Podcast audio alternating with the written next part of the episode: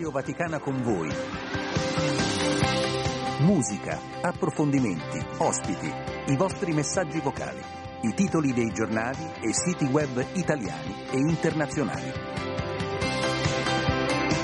Luce Rossa, siamo in diretta, buongiorno da Andrea De Angelis, oggi è venerdì 2 febbraio 2224, in questo caso due anni fa erano tutti due la data del, del, giorno. Siamo insieme anche in questa fine settimana, dunque, anche domani lo saremo, oggi anche su Facebook.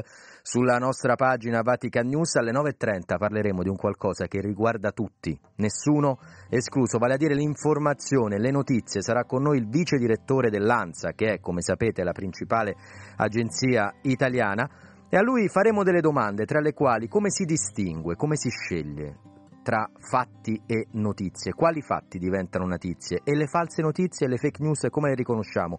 E i social ci informano o ci disinformano? Ma soprattutto gli porremo le vostre domande, quelle che potrete fare scrivendoci sulla pagina Facebook quando tra poco avvieremo la diretta oppure tramite WhatsApp. Al 335 12 43 722 sono già arrivati dei messaggi. Iniziamo da Patrizio che ci augura il buon dì e poi ancora Valerio che eh, ci chiede di parlare sempre più di Africa perché ci sono troppi diritti violati e noi cerchiamo di farlo, lo facciamo anche con i nostri colleghi, lo facciamo in rassegna stampa e eh, anche su Vatican News. Il consiglio è di recarti sul nostro portale numerosi articoli dedicati al continente africano. Francesco ci scrive buongiorno. Radio Vaticana siete un arcobaleno che si manifesta dentro le nostre case ogni giorno. Addirittura, beh, colori li mettete anche voi, eh? in questa trasmissione siete e sarete sempre i protagonisti. Poi eh, c'è chi ci segnala qualche problema sull'app, cercheremo di verificare, a farlo è in particolare Lorenzo, andiamo a verificare l'ascolto in streaming che comunque eh, mi dicono essere stato eh, correttamente ripristinato. E poi eh, Ruggero ci augura il buon dì, ancora Angelo, buongiorno nel eh, Signore, un messaggio anche da eh, Lorenzo, un altro Lorenzo, e poi c'è chi ci parla dei podcast, in questo caso è eh, Filomena, mi piace molto ascoltare i podcast, magari facendo anche attività a casa, siamo liberi di ascoltarli quando e come eh, vogliamo e la sua riflessione, anche lei sull'arcobaleno torna perché ci sarà anche la pioggia, ma poi arriva, scrive sempre l'arcobaleno anche quando sembrano esserci delle sconfitte. Salutiamo ancora Giancarlo che ci manda il buongiorno, stamattina in tantissimi ci scrivete, mi fermo qui, voce ad Elisa e Giovanotti con palla al centro e poi primo ospite.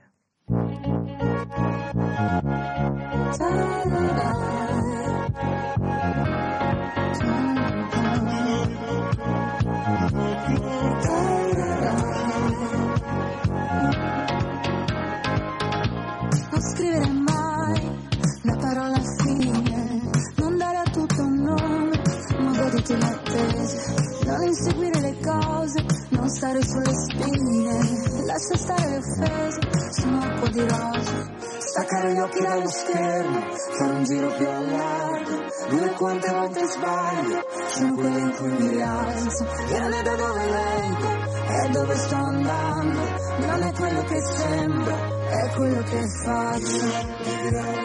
No, no, alle cinque,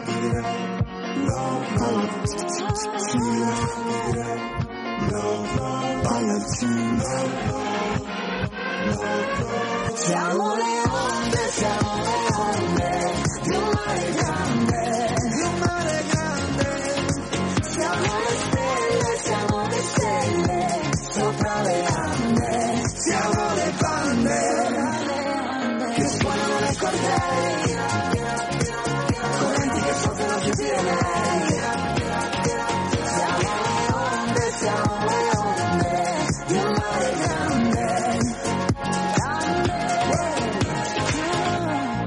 quello che ti dico, è il sorriso che ti strappo, sai che colpo scacco ma ti basta essere te.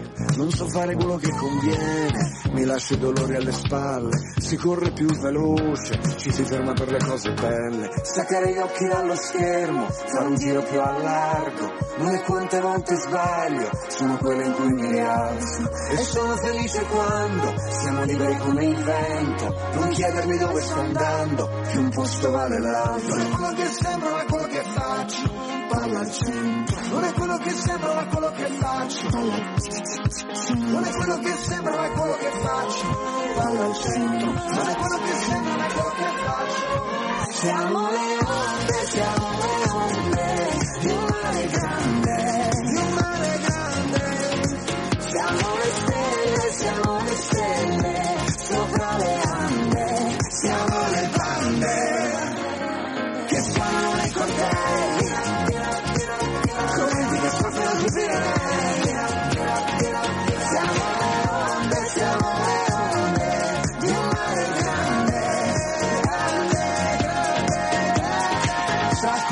Dallo schermo, vado avanti, non sto fermo.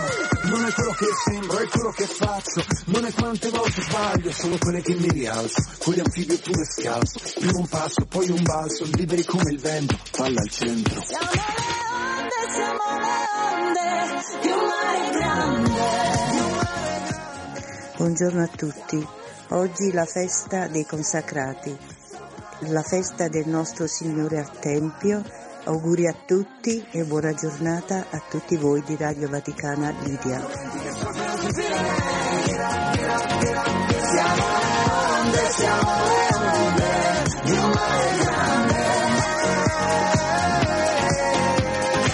Quando cado mi rialzo, con anfibi oppure scalzo. Prima un passo, poi un balzo, liberi come il vento, palla al centro. 15-11 sono i secondi che mi dava il nostro Gabriele Di Domenico al di là del vetro per chi ama i numeri, chissà, magari ambo secco Silvia, 15-11, buongiorno. Speriamo. Speriamo. La nostra Silvia Giovarossa, tra un attimo siamo da te, ma prima vi ricordo qualche appuntamento del giorno alle 12, preghiamo insieme dalla Santa Casa di Loreto la rece della preghiera appunto dell'Angelus e del Rosario, alle 19 vi ricordo sempre sulle nostre frequenze la Santa Messa e poi oggi si celebrano, abbiamo parlato anche ieri in questo spazio con padre Adrian Danca, la ventottesima giornata mondiale della vita consacrata voluta da Giovanni Paolo II. E a inizio oggi la settimana di mobilitazione e preghiera si concluderà sabato, no scusate, non è sabato l'8, l'8 è giovedì, giovedì 8 febbraio si concluderà questa settimana, dicevo, in vista della giornata mondiale di preghiera e riflessione contro la tratta di persone, con l'incontro a Roma di 50 giovani di tutti i continenti impegnati appunto contro la tratta. Buongiorno Silvia. Buongiorno Andrea, buongiorno a te e a tutti i nostri amici ascoltatori. Ti abbiamo ascoltato, tra l'altro, vedi, il buongiorno ti arriva subito anche al 335 12 43 722, massimo ad anticiparci. Silvia che abbiamo ascoltato a Radio Giornale insieme a Giancarlo. Non perdono un colpo i nostri ascoltatori. Giancarlo, tra l'altro, alle 9 sarà di nuovo qui per eh, il notiziario Flash. Eh, tu di cosa ti sei occupata Silvia? Perché insomma temi scottanti non mancano dagli agricoltori al Medio Oriente, dall'Ucraina, il mondo ci coinvolge, ci sconvolge talvolta. Sì, questa mattina diciamo, mi sono concentrata sulla questione in Medio Oriente, in particolare credo stiamo tutti aspettando le notizie di una nuova tregua nel conflitto fra Israele e Hamas si sta lavorando in, questi, in, queste settimane in attesa appunto di avere buone notizie e una buona notizia sembra che ci sia perché Hamas ha eh, risposto positivamente a quella che è stata la proposta di Parigi. Ci dovrebbe essere una tregua di sei settimane ovviamente con il rilascio di, osta- di alcuni, di un gruppo di ostaggi, donne, bambini, uomini malati, in cambio di prigionieri palestinesi. Ancora non è definito il tutto, ma anche Israele sembra che abbia accettato la proposta di un cessate il fuoco. Speriamo che ci sia presto la possibilità di tirare un respiro di sollievo momentaneo per la popolazione di Gaza. Tra l'altro padre eh, Faltas, il vicario della custodia di Terra Santa, a questi microfoni due giorni fa, mercoledì, rispondendo alla domanda ma la ricostruzione di Gaza, lui ha detto ora dobbiamo pensare a una tregua perché non si riesce ad arrivare neanche a questo. A Parigi dialoga anche e soprattutto il mondo arabo e poi c'è la mediazione statunitense, tra l'altro arrivano notizie importanti anche sul versante americano, leggeremo dopo in rassegna stampa. Sì, Con te, sì. Silvia, sì, vuoi anticipare No, qualcosa? volevo, anche- volevo ecco aggiungere questo, che si sta proprio lavorando dopo, alla fine del conflitto, proprio per una soluzione in due stati. Lo ha detto il presidente Biden, l'ha ribadito il ministro degli esteri britannico Cameron. Sembra che questa sia la soluzione insomma, che, che- che si auspica. Anche l'UE eh, sta cercando di lavorare a un piano in 12 punti, non per la pace, ma per la ricostruzione di Gaza e la soluzione di due stati. La soluzione dei due stati che è quella anche sostenuta con forza dal, dal Vaticano, dalla, dalla Santa Sede, appunto. Voltiamo pagina e facciamo un salto in avanti di circa 4 ore perché alle 12.40 andrà in onda la nostra trasmissione insieme a Gianmarco Murroni, Alessandro Guarasci, doppio clic che si avvicina alla sua puntata numero 150, chissà magari faremo qualcosa di, di particolare per quella cifra tonda, oggi sarà la puntata numero 144 che ci riporta indietro la macchina del tempo radiofonica di 20 anni esatti, perché? Ci riporta indietro di 20 anni esatti perché, udite, udite, 20 anni fa eh, fu creato Facebook, il social network più usato al mondo. E tra l'altro, notizia di ieri, sta vivendo un momento un po' mh, travagliato sia Zuckerberg che, che Facebook, insomma, sono in un momento di difficoltà, lo vedremo magari anche poi successivamente nella nostra trasmissione, ma 20 anni fa sì fu creato Facebook da un'intuizione geniale di questo studioso brillante Mark Zuckerberg che non aveva altrettante brillanti doti di comunicazione sociali, insomma. E quindi nacque in un'università, più o meno la storia la conosciamo, nel tentativo di far dialogare gli studenti Sì. e le studentesse, dunque interessi anche personali, privati, la volontà di conoscere chi magari non è semplice eh, riuscire a incontrare nei corridoi o in un'aula e da quel tentativo di allargare le conoscenze di uno spazio minimo, un Ateneo, si è arrivati al mondo. Esatto, sì, sì. Eh, Zuckerberg racconta di essere tornato a casa quella sera dopo un incontro andato male con una ragazza e da lì è cominciato tutto. Io a volte penso chissà se si aspettava che sarebbe arrivato a questo punto. Ma chissà se quella ragazza invece fosse andato bene l'incontro, se lui sarebbe sare- andato avanti con l'intuizione di, di Facebook, magari ci sarebbe arrivato lo stesso, però a volte no, un, un avvenimento cambia. Sono delle piccole coincidenze. Facebook che oggi Silvia, correggimi se sbaglio, è diventato un social meno amato dai giovanissimi, che magari preferiscono altre piattaforme, ma probabilmente essendo stato il primo viene utilizzato in particolare dagli, dagli adulti, non so, dai nostri genitori, da noi stessi. Sì, Facebook è sostanzialmente un social dove comunque è richiesta la scrittura. Eh, forse da questo punto di vista magari meno immediato di Instagram dove a parlare principalmente sono le immagini. I giovani a me sembra di capire prediligano la comunicazione visiva che è più impattante, quella di una foto, di un'immagine. Facebook richiede di, di scrivere o di postare un contenuto, insomma. E c'è chi dice ben venga che ancora eh, ci siano richieste minime di scrittura per non fermarci solo, solo alle immagini. Dunque appuntamento alle 12.40, lo ricordo anche nel pomeriggio in replica alle 18.15, doppio clic anche in podcast. Assolutamente sì. Dove? Vatican News. Vatican News. grazie, grazie a Silvia Giovarrosta. Tra l'altro vi, vi anticipo che sempre a doppio clic sarà con noi Don Alberto Ravagnani, che è uno dei sacerdoti più attivo sui, sui social e sono note eh, appunto sul web anche le sue lezioni ai più giovani sul corretto utilizzo dei social perché chiudiamo, lo chiedo alla mamma in questo caso ancora prima che alla collega Silvia è fondamentale che i più piccoli siano educati all'utilizzo dei social. Sì, eh, ecco, proprio di questo penso anche parleremo durante la puntata di doppio clic. Il problema sono proprio i più giovani e l'utilizzo dei social da parte dei minori che non sanno discernere bene ancora i messaggi che circolano all'interno della rete. Laura Maniani sicuramente è diciamo, l'esempio di come i social possono essere usati bene e in maniera positiva. Grazie Silvia, scopriamo insieme a chi fare oggi gli auguri di buon onomastico.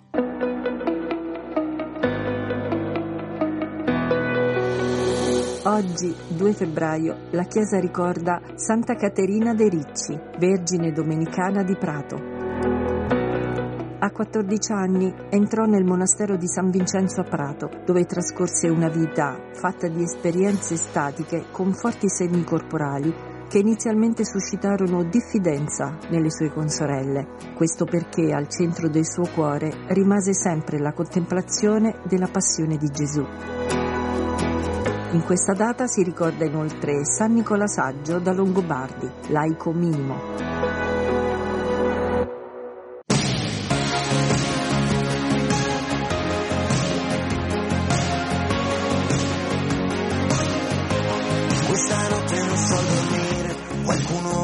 dal balcone perché ha perso l'amore al cane o la sua rivoluzione. Questa notte mi porta in giro lungo i portici e le mie strade, ogni stella è così vicino, l'universo monolocale. A quest'ora l'avrai capito che la vita può fare male, farti morire all'infinito di un dolore occasionale, ma stanotte è tutto perfetto come una formula segreta, una lampadina fioca, accesa in fondo a una bottega. Volevamo solo essere felici,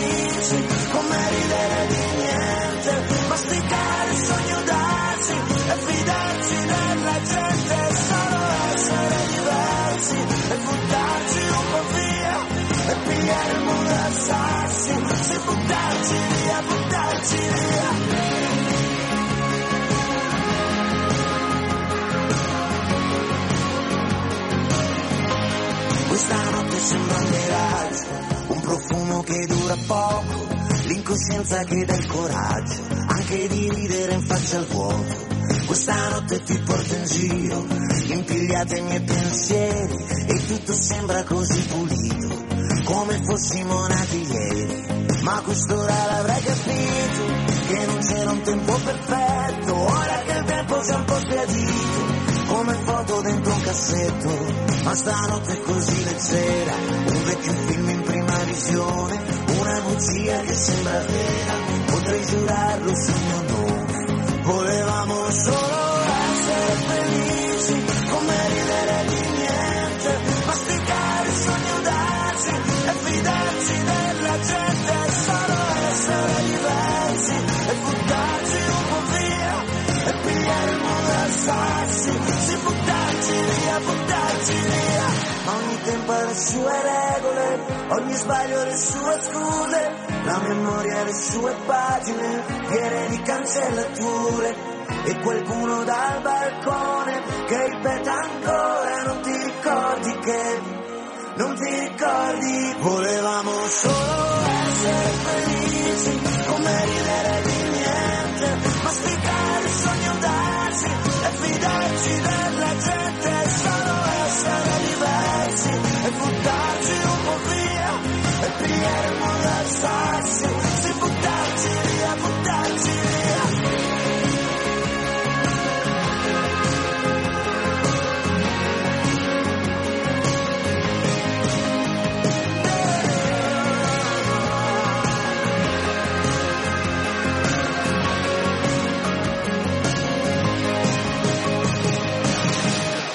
ringrazio Lidia per il vocale di prima dove ci ha ricordato l'importanza della giornata odierna, la giornata mondiale della vita consacrata. Vedo anche altri vocali che sono arrivati al 335 12 43 722 che ascolteremo tra pochissimo. Saluto Antonio che ci manda il suo buongiorno e adesso accogliamo il collega dell'Osservatore Romano.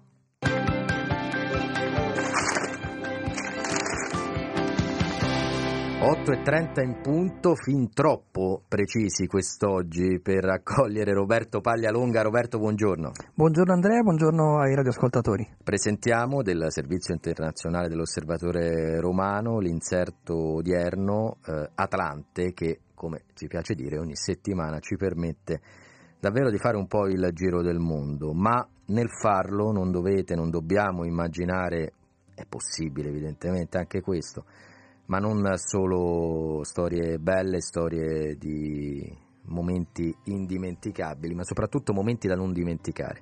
Avete presente gli ospedali? quelli dove ciascuno di noi si è recato o si reca, fosse anche per fare una visita. Ecco, non è esattamente il luogo dove preferiamo stare, è vero Roberto, un ospedale. Non è così. Ecco, immaginate che mentre voi entrate in un ospedale o siete ricoverati, dovete avere il timore nel timore. E che timore? Quello che possa cadere una, una bomba ed è quello che accade in tanti paesi e di questo oggi parla Atlante. Sì, è così Andrea, e il nostro Atlante si intitola proprio Ospedali sotto le bombe. E ehm, siamo andati naturalmente ad analizzare i due contesti che oggi sono più sotto gli occhi mediatici e del pubblico, cioè quello di Gaza e dell'Ucraina.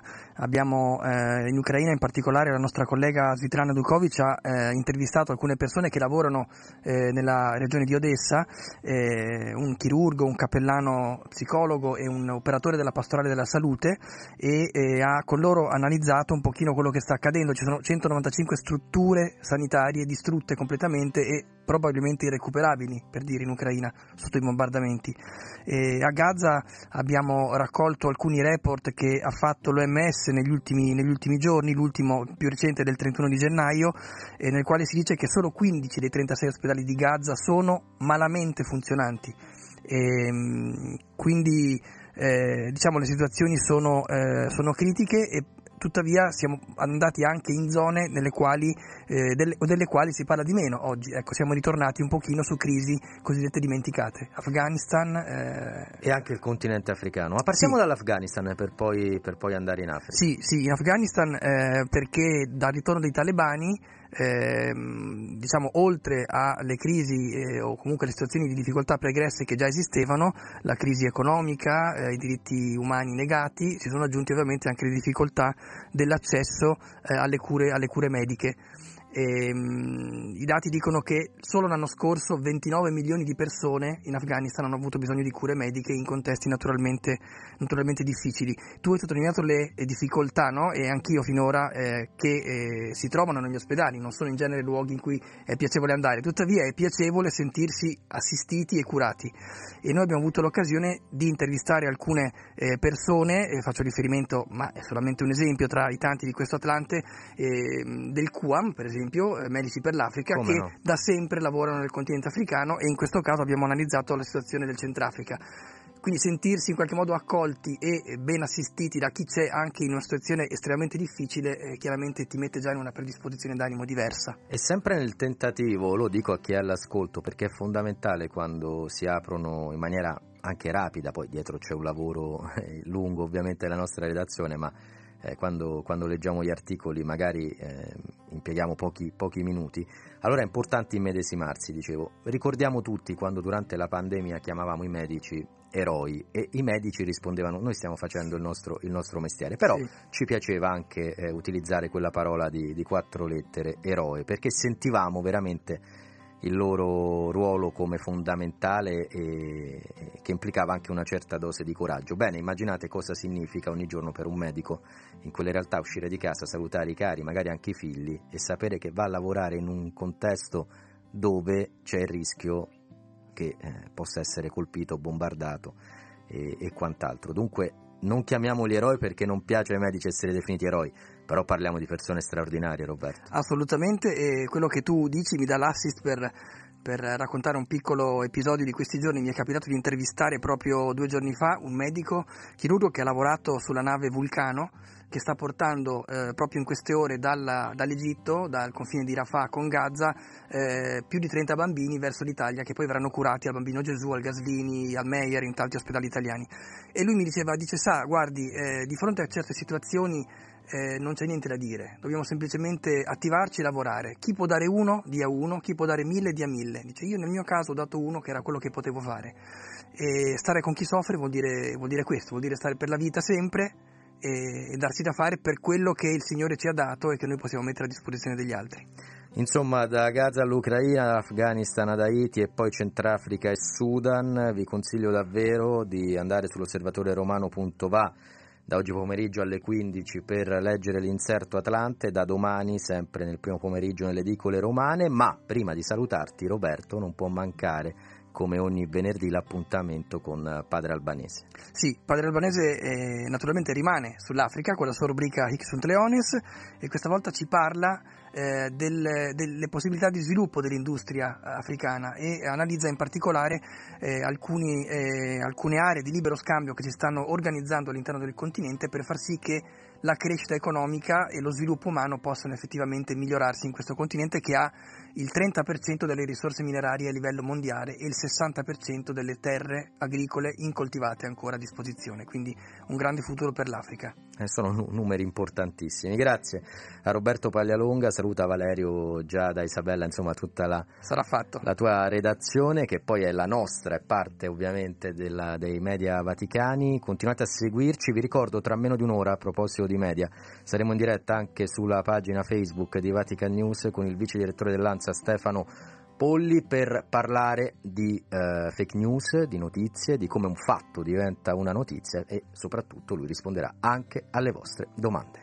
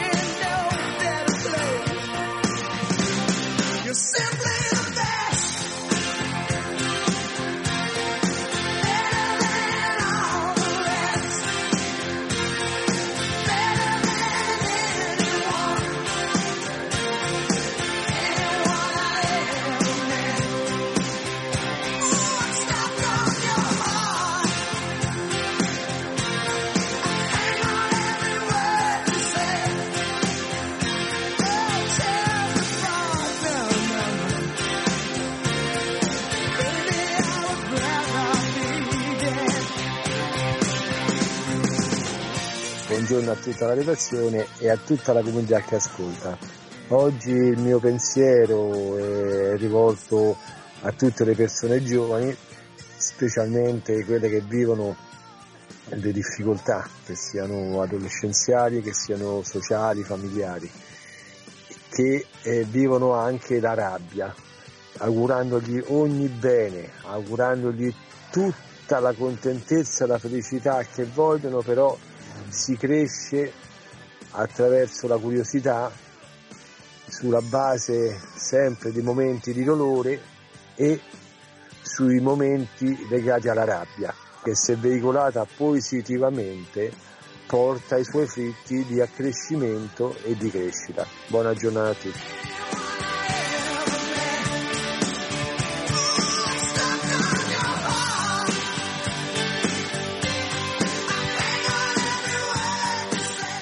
Bella questa riflessione del nostro ascoltatore sulla rabbia che può essere veicolata, si cresce solo attraverso la curiosità. Mi viene in mente anche la croce, eh, Mario, perché hai parlato di momenti di difficoltà che ci fanno crescere per noi cristiani. Questo è eh, un insegnamento che ci arriva direttamente dal, dal Figlio di Dio. Ma adesso andiamo sui siti internazionali.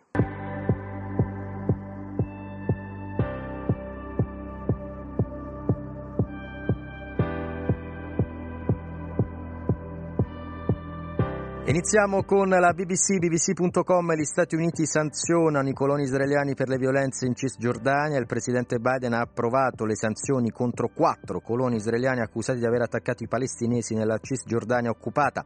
Biden ha firmato, e questa è la notizia, un ampio ordine esecutivo affermando che la violenza in Cisgiordania ha raggiunto livelli intollerabili. Le sanzioni impediscono agli individui di accedere a tutte le proprietà, i beni e il sistema finanziario americano. In Africa, con nigrizia.it, il Sudan in primo piano, un conflitto, scrive Nigrizia, sempre più internazionale. In Darfur sono stati massacrati 10.000 civili. Le Monde in Francia con il governo che cerca di placare l'ira dei contadini. La risposta dell'esecutivo francese è concedere qualcosa, ma, scrive Le Monde, togliendolo alla tutela dell'ambiente c'è chi si indigna. Asianews.it ci ricorda un triste anniversario. Il Myanmar tre anni fa era il primo febbraio vedeva il colpo di Stato e da allora è successo davvero di tutto. Pagine buie per il paese asiatico, le crepe dell'esercito, il titolo e il dramma umanitario che continua. CNN.com, andiamo nel Mar Rosso, un missile degli UTI sfiora una nave americana, si è rischiato ieri un grave incidente. E il Paese.com ci parla invece di donne, non siamo una quota, è il titolo, il riferimento appunto e al lavoro femminile, no alle quote rosa, siamo persone, valutateci per ciò che siamo. Infine, Foglia de San Paolo ci conduce in Europa, è significativo, in Brasile si apre oggi con l'Europa perché? Perché l'Unione Europea ha approvato un pacchetto di aiuti per eh, l'Ucraina tutti d'accordo i 27, compresa l'Ungheria, ed è la prima buona notizia per Kiev dall'inizio dell'anno. E ci fermiamo ancora per una pausa musicale che ci chiede una nostra ascoltatrice, dunque subito la regia con Silvia Giovarosa e Gabriele Di Domenico esaudisce questa richiesta musicale. Buongiorno alla fantastica e mitica Radio Vaticana, un eh, buon eh, e santo sereno venerdì Buona festa, Santa Festa della Candelora e Santa Festa della presentazione di Nostro Signore al Tempio. Un, um, un grazie particolare a tutti voi per quello che fate, un ricordo nella preghiera a tutti, particolarmente a voi, alle vostre famiglie, a Papa Francesco, a tutti i santi sacerdoti, alle catechiste, insomma, e un ricordo nella preghiera anche mia mamma che alle otto e mezza avrà una visita. Niente di preoccupante, però se potete pregare. E mi piacerebbe sentire eh, Felicità di, mm, di Albano e Romina. Un fortissimo abbraccio a tutti voi, la dedico a mia sorella Valentina e al mio cognato Luca. Grazie, un fortissimo abbraccio sereno.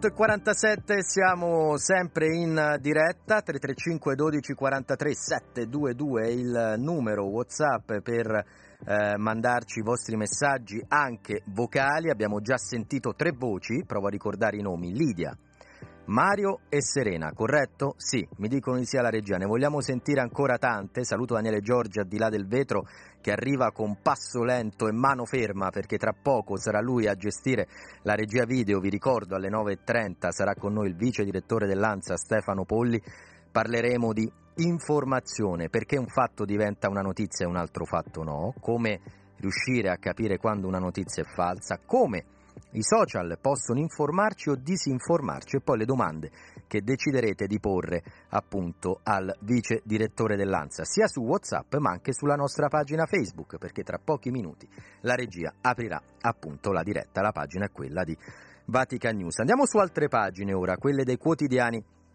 italiani. Vedrete che c'è un argomento in primissimo piano, quasi su tutti i giornali, ed è l'Ucraina. Avvenire dedica a questo l'apertura, il titolo L'Europa si ricompatta. I partner dell'Unione Europea convincono l'Ungheria, intesa sul nuovo bilancio comunitario con i 50 miliardi per l'Ucraina, esulta Zelensky. E poi c'è un editoriale di Andrea Lavazza, dopo lo sblocco degli aiuti a Kiev le domande più urgenti. Scrive Lavazza, la casa brucia e dentro si litiga per i soldi. Rappresentata così l'Europa politica non offre la sua migliore narrazione ai cittadini che guardano alle prossime elezioni per il Parlamento di Strasburgo. Ma se il fuoco è reale sia per la protesta di piazza a Bruxelles degli agricoltori contrari al piano verde dell'Unione, sia per i bombardamenti in Ucraina, l'esito del vertice straordinario dei capi di Stato e di governo va raccontato in modo finalmente positivo. Perché? Perché è bastata una mattina per sbloccare, la mattina di ieri, il pacchetto di aiuti da 50 miliardi destinato all'Ucraina in quattro anni, finora fermato da chi? Dall'Ungheria.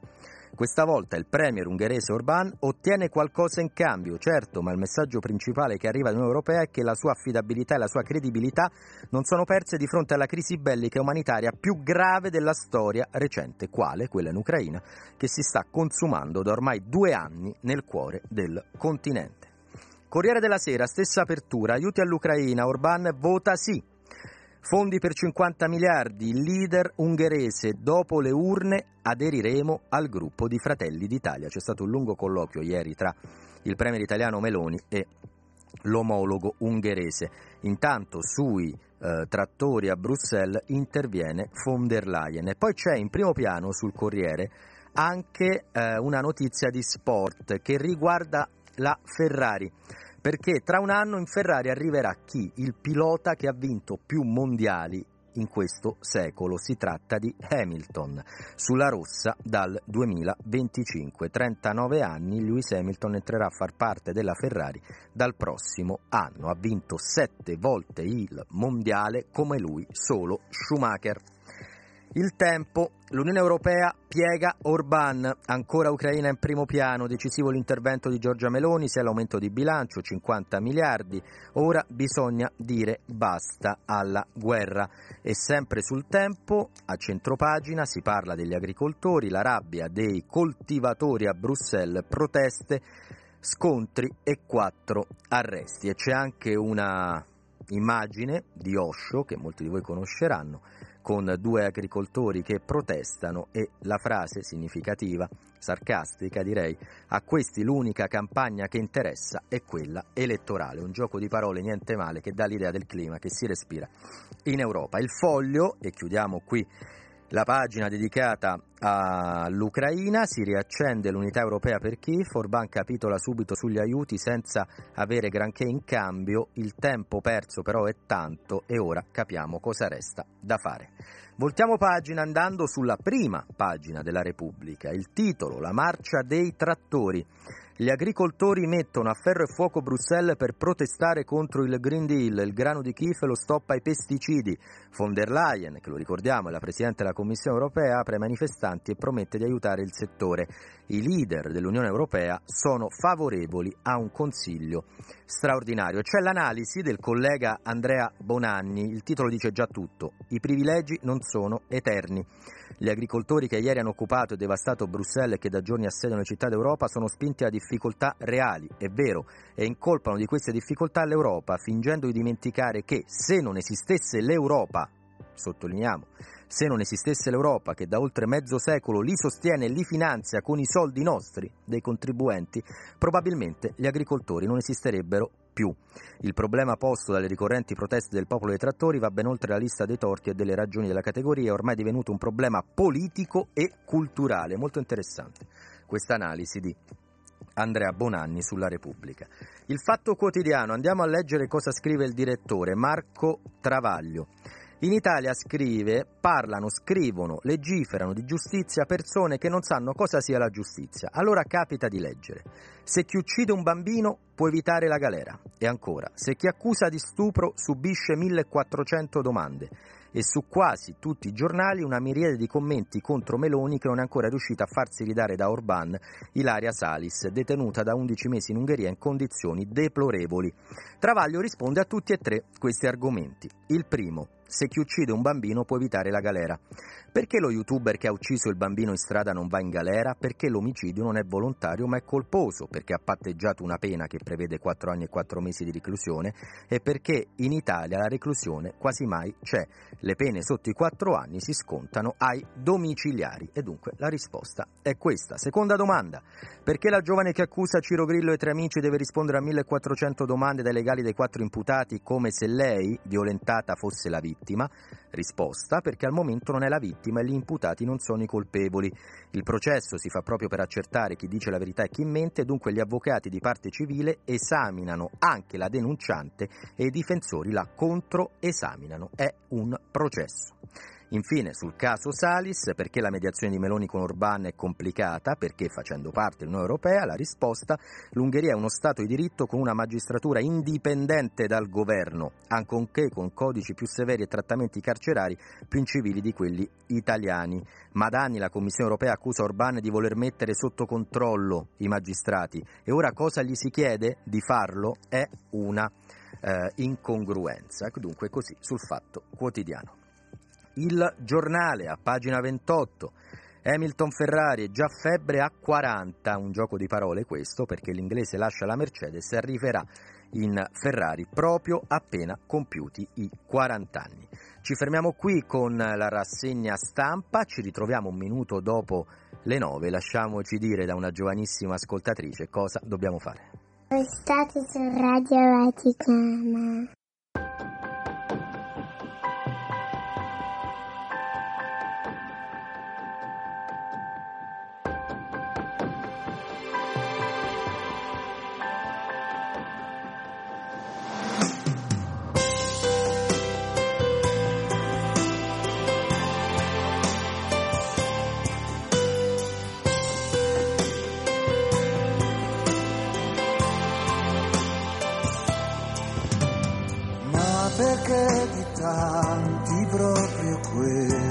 Stesso posto dove ci trovammo tardi e ci lasciamo troppo presto?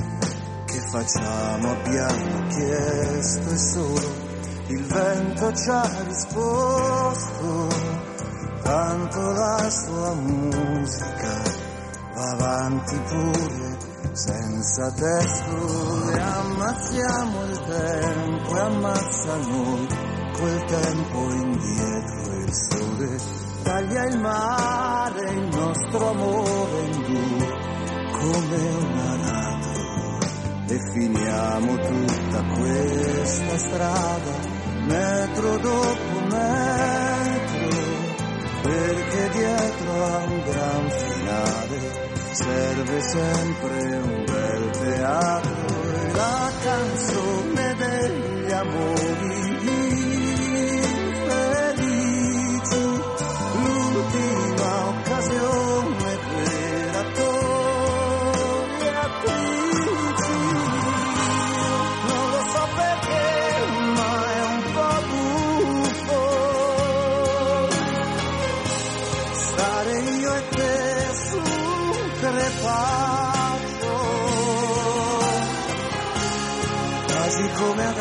aspettare il tuffo.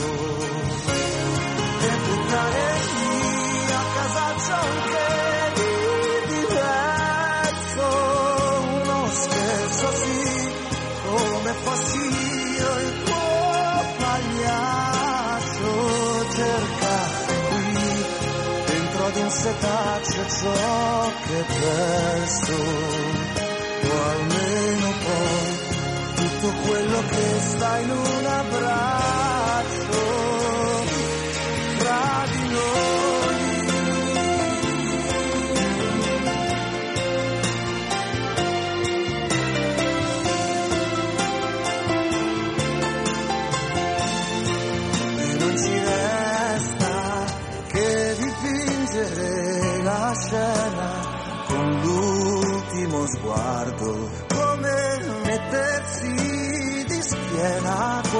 quel falsario del ricordo.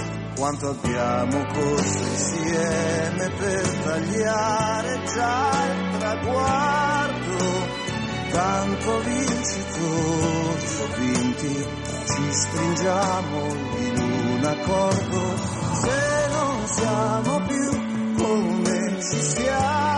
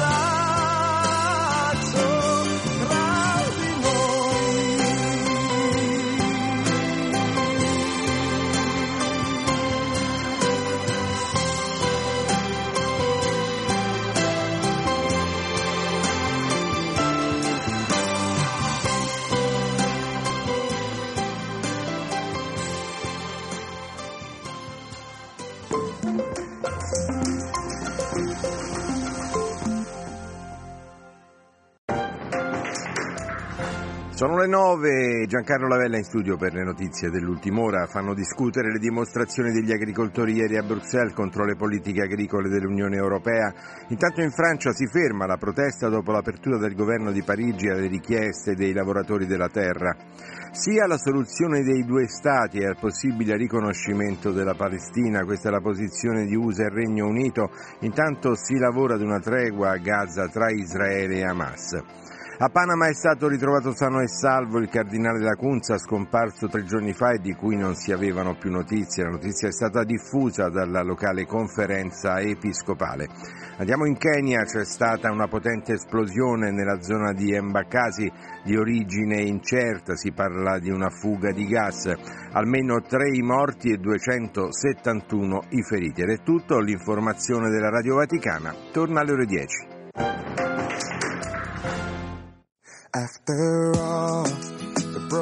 E grazie a Giancarlo Lavella, tra poco prenderemo l'aereo per atterrare nella redazione francese. Tu Giancarlo a che ora torni?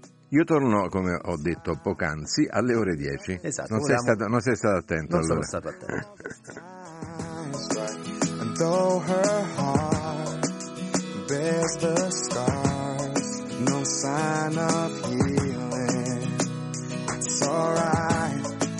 Is loving him still after all this time. Oh, yeah.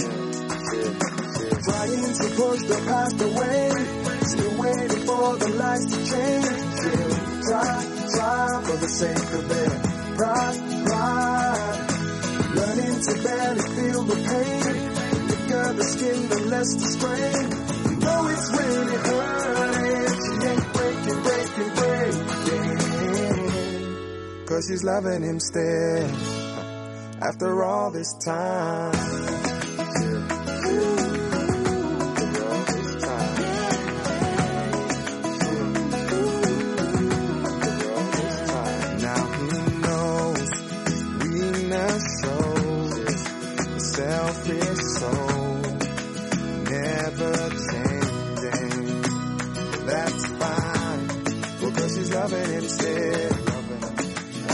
All this time, into the outside eyes, you see your family getting by, and it all seems perfect. And that's how she wants it. Cause she's loving instead. After all this time mm-hmm. Oh, trying to past away Still waiting for the lights to change try for the sake of it Pride, pride Learning to barely feel the pain. The girl is the less the strain Though it's really hurting She ain't breaking, breaking, breaking Cause she's loving him still. After all this time Ciao, sono Daniele. Ma è corretto secondo voi informarsi sulle notizie sui social, se sono fake news o notizie vere?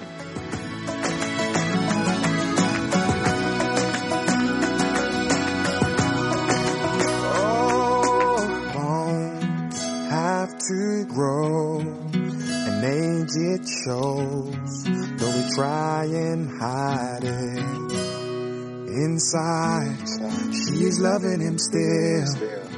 After all this time, and behind his tired eyes, she sees the boy with his arms wide, who made her feel like an angel. Oh, that's why she is loving him still for the rest of her life. She is loving him still for the last of many miles. She is loving him still after all this time.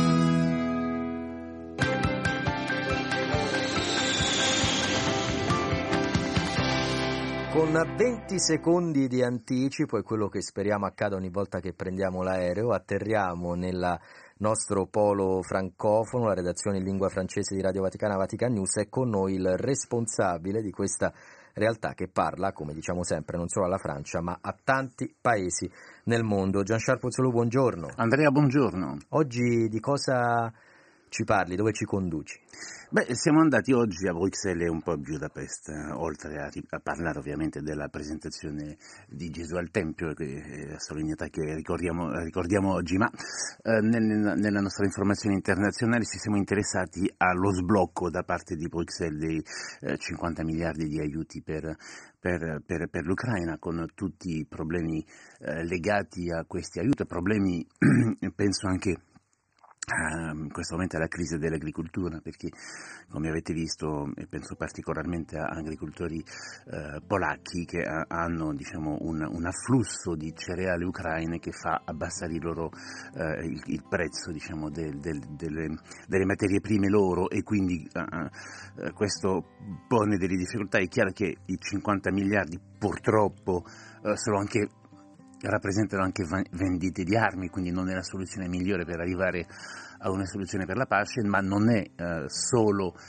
un, un, pacchetto di armi, eh, i 50 miliardi comprendono tantissimi aspetti, tra cui anche quindi un aiuto ehm, a, a, agli agricoltori eh, ucraini. Quindi questa è un po' la situazione che certo non giove all'agricoltura europea in questi giorni. Già Charles, abbiamo visto i trattori alle porte di Parigi, li abbiamo visti anche in Italia e in altri eh, paesi europei. Oggi su Repubblica c'era un articolo interessante, l'abbiamo letto in parte, perché si puntava un po' il dito contro chi dice è colpa dell'Europa, dicendo, sottolineando in questo caso, è mezzo secolo che l'Europa aiuta gli agricoltori, senza l'Europa la situazione sarebbe peggiore, così? E, e, e penso che sia, si tratti di un problema molto complesso in molti casi, in questi ultimi decenni, l'Europa è il nemico facile e quindi la critica è facile, il nemico esterno, Bruxelles non risponde eh, e, e, quindi diciamo, i problemi nostri sono diventati problemi di Bruxelles, problemi creati dall'Unione Europea, un po' troppo facili. È facile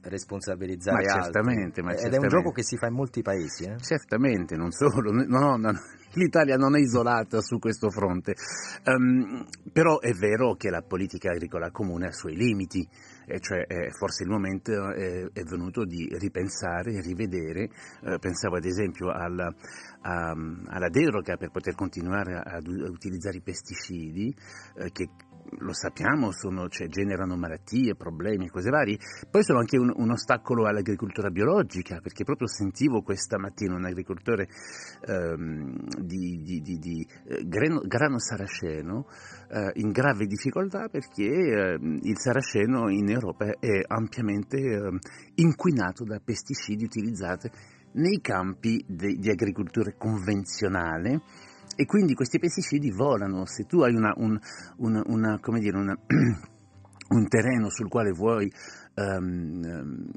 dire, fare coltivazione biologica e accanto, accanto hai, chi, hai chi fa agricoltura convenzionale, a un certo punto ti viene tolto eh, la possibilità di fare del, del biologico, eh, proprio perché, perché, dobbiamo renderci conto. E quindi questa è una difficoltà. L'altro è che, voglio dire, da un, da, la, la scienza eh, presenta degli studi che um, evidenziano um, i, gli effetti negativi dei pesticidi e l'Europa che cosa fa in questo momento per accontentare il mondo agricolo proroga la possibilità di continuare a utilizzare prodotti che poi ci mandano dal medico o addirittura all'ospedale, se non peggio. E invece restando in eh, Francia abbiamo sentito il discorso pronunciato dal, dal neo premier appunto eh, francese, ne parlavamo l'altro giorno qui in trasmissione, perché c'è stato un passaggio sulla classe media, ora vado a memoria, però la frase più o meno era questa, c'è chi lavora tanto e guadagna meno di chi non fa nulla. È un modo di parlare questo alla classe media anche in vista delle elezioni europee o è un problema reale dopo la pandemia con, uh, i, con le guerre ad essere stata colpita anche e soprattutto la classe media? Rendiamoci conto che um, in Europa è la classe media che porta avanti l'economia, che aiuta i più giovani, che aiuta anche i più anziani e che paga le tasse.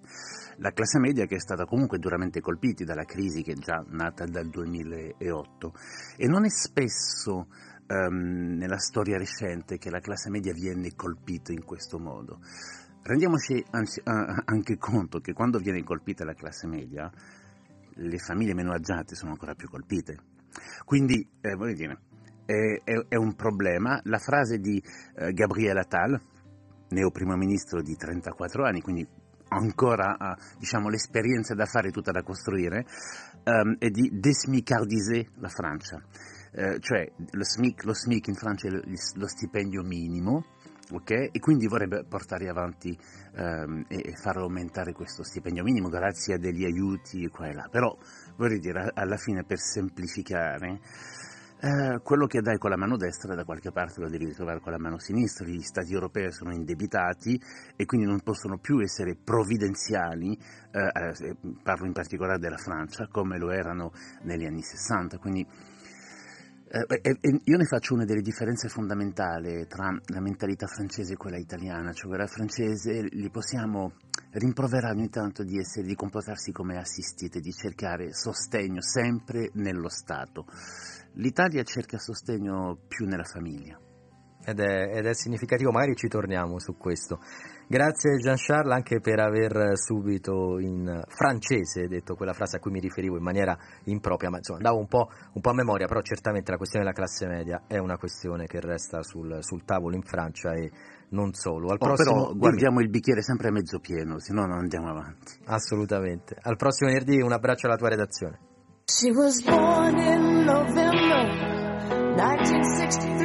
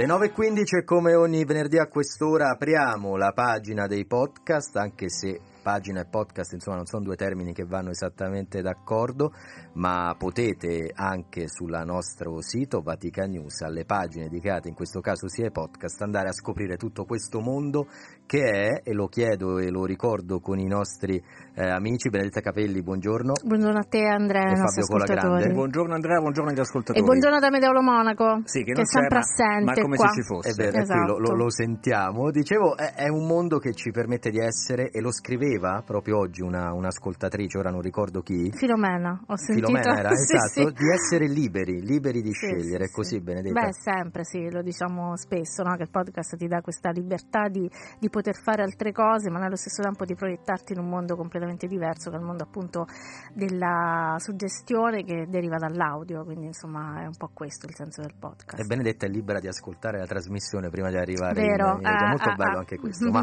Fabio, oggi di cosa parliamo?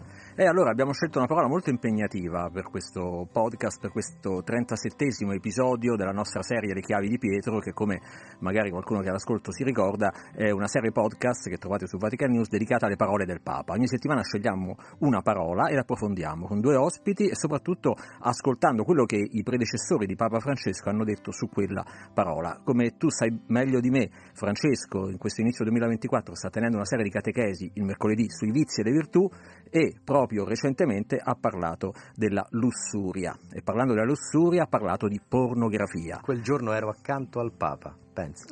Perché lo ricordo benissimo. Eri uno degli, degli Sì, sì, sì, speaker, lo ricordo benissimo, due settimane fa. In Aula Paolo VI. E, e diciamo che quando capita una parola del genere, la prima reazione di un giornalista è vabbè, lasciamo perdere, dai.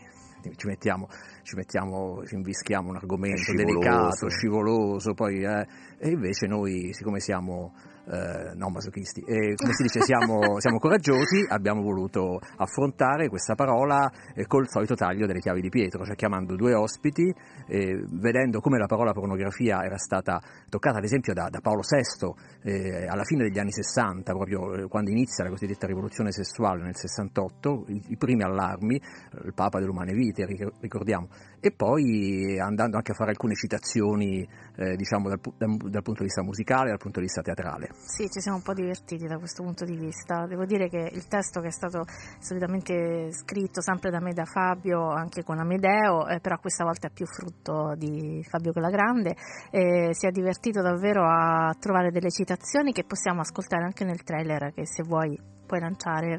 Io lo lancio, ma vi anticipo, cari ascoltatori, che più che un trailer oggi i nostri Eh, amici no. hanno realizzato una sorta di mini podcast, Mini pod- vero? podcastino, sì. Quindi sì. c'è un lavoro nel lavoro ed è tutto per voi, per chi segue Radio Vaticana con voi, ascoltiamolo.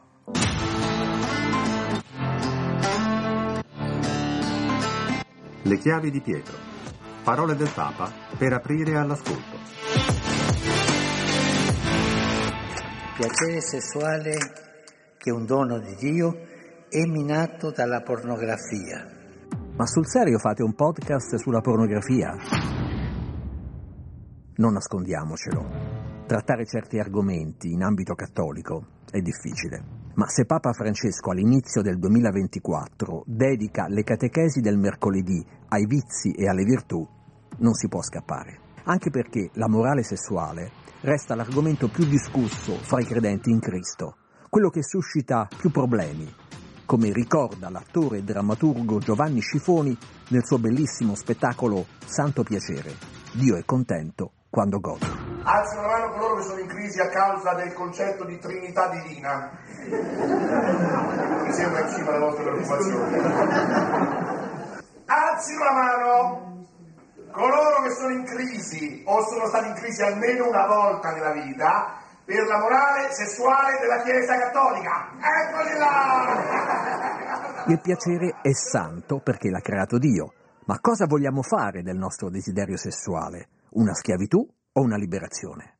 Quando l'innamoramento viene spodestato dalla lussuria, una relazione diventa tossica. Quando la lussuria poi diventa ossessione, la pornografia per il soddisfacimento senza relazione può generare forme di dipendenza e diventare una patologia a livello psichico. Ecco, forse uno dei rischi principali eh, anche per l'uso ricreativo della pornografia è questo, quello di andare inconsapevolmente a modificare i valori che vorremmo che guidassero la nostra, la nostra vita. Per me è accaduto verso 12 anni di trovare vicino a casa, eh, una casa isolata vicino a un bosco, dei giornali pornografici e questo, un po' spinto dalla curiosità, misto però un senso di repulsione e di disgusto, e però continuato e lì inizia un lavoro durato oltre un anno, però il premio di questa battaglia è quello di ritrovare la bellezza dell'amore, una sessualità secondo il piano di Dio. L'obiettivo non è tanto quello di combattere una battaglia moralistica o trasformare il sesso in un tabù, ma come mi ha spiegato Luca poco fa, è ritrovare la bellezza dell'amore. E non mi pare poco. Un amore certo che, come cantava Ivano Fossati, ha bisogno di una lenta, faticosa costruzione che spezza le vene delle mani, mescola il sangue col sudore, si tiene rimane e spesso non ripaga del dolore. Ed è come un altare di sabbia in riva al mare, ma anche un amore che si fa più vicino al cielo, come se dopo tanto amore bastasse ancora il cielo. E tutto ciò mi meraviglia, tanto che se finisse adesso, lo so, io chiederei che mi crollasse addosso. Tanto che se finisse adesso, lo so, io chiederei che mi crollasse addosso, che la Posso dirlo, non si dovrebbe fare, mi ha colpito moltissimo ciò che avete realizzato, perché insomma, dirselo tra noi, no? De- devono dirlo gli ascoltatori, però in particolare questo finale, la costruzione dell'amore, veramente complimenti ai miei amici e colleghi, ma ho una domanda, lo chiedo ai genitori, ancora prima che eh, ai, ai colleghi. La pornografia impedisce anche ai giovanissimi, ai nostri figli di perdere, o meglio, di vivere la scoperta dell'altro. Se già conosco attraverso chi in realtà non conosco l'altro, si perde anche la bellezza della scoperta. Voi avete usato tante volte la parola bellezza. Siete d'accordo?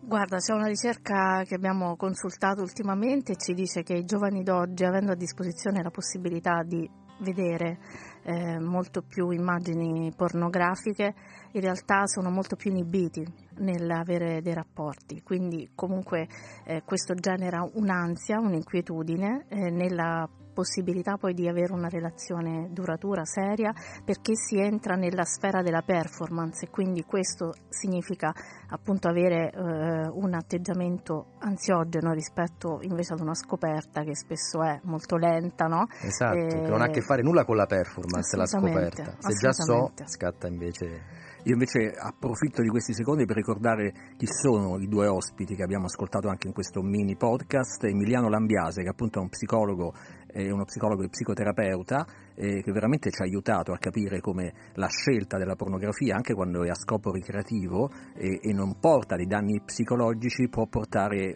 una, una, può modificare i nostri valori e noi non ce ne rendiamo conto. E poi Luca Marelli, una testimonianza bellissima, andate sul sito di Puri di Cuore, che è questa associazione che promuove iniziative di recupero dalla pornodipendenza e Luca ci ha raccontato il suo cammino eh, di liberazione dalla pornodipendenza ed è un'associazione che è piccola ma ci hanno detto il bisogno è grande, quindi sperano di essere sempre più conosciuti. Puri di cuore dunque il consiglio del nostro Fabio Colagrande, il mio è di andare su vaticanews.va e ascoltare questo episodio delle chiavi di Pietro. Prima di salutarci abbiamo un vocale di chi? No. Buongiorno ragazzi, vi sto ascoltando dalla macchina, tra poco arrivo in radio, bellissima trasmissione, viva i podcast! Ma chi era? Era Amedeo e si sentiva in radio la tua voce, Fabio. Sì, Ora sì. Abbiamo creato praticamente. Si sentiva papale papale sul fondo. Perché Amedeo è parla- l'autore di eh, papale certo, papale. poi ne parla, ne parla sempre domani, ne parla sempre il sabato, no? Sì, sì, domani, per, domani. per questo lui non c'è qui, perché insomma sennò Eh, siamo però è riuscito a entrare anche nella eh, trasmissione. vabbè, vabbè, perdoniamolo. Mando un vocale io a lui domani. Ok. Grazie Fabio, grazie Benedetta. Ascoltiamo il vocale di un'altra ascoltatrice e poi musica con Daniele Silvestri. Mandate già sulla pagina Facebook perché sulla pagina Facebook di Vatican News è iniziata la eh, diretta e tra pochissimi minuti avremo con noi il vice direttore dell'ANSA Stefano Polli. Risponderà alle vostre domande, ci spiegherà perché un fatto diventa una notizia e un altro fatto no e come difenderci anche dalle fake news. Buongiorno a tutti, in comunione di preghiera per tutti e per tutto che succede nel mondo. Un abbraccio.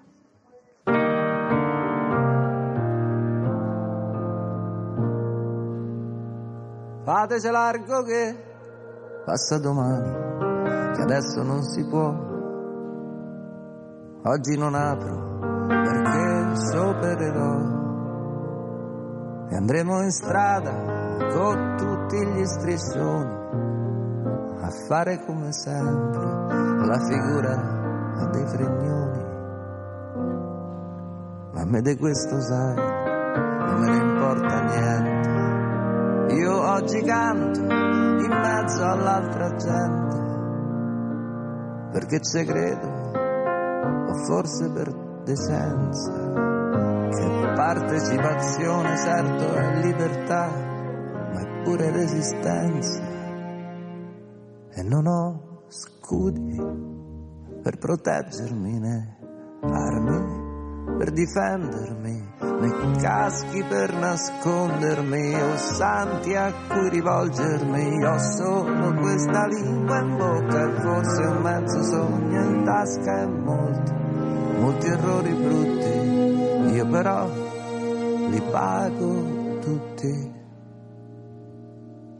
Fateci largo che passa il corteo e si riempiono le strade via Merulana, così pare un presepe. E siamo tanti che quasi fa paura. Ho solo tre sfigati, come dice la questura. E le parole, sì lo so, sono sempre quelle. Messi dal sole a me mi sembrano più belle. La scuola e lavoro che temi originali, se non per quella vecchia idea di essere tutti uguali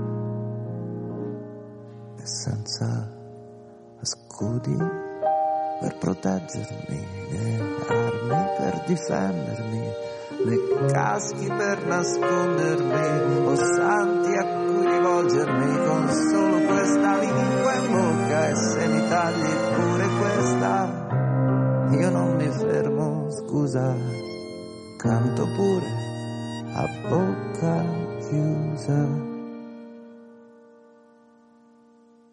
Mm. Mm,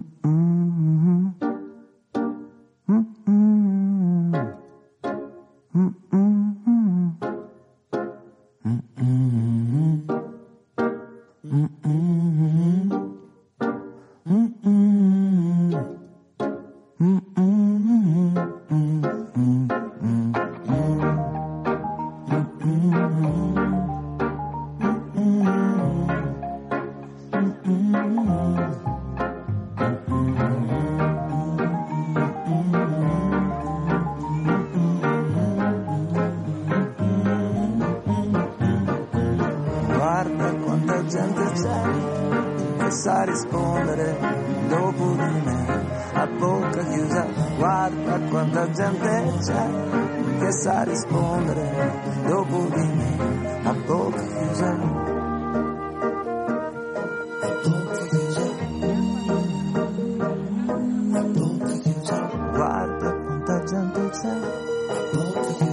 Guarda quanta gente c'è, a bocca chiusa.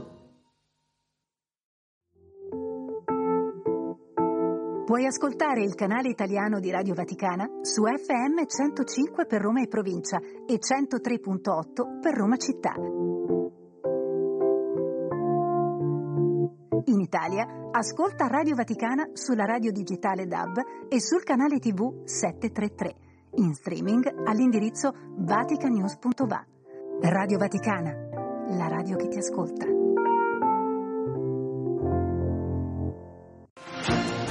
Notizie sul Papa e la Santa Sede, le chiese locali e il mondo.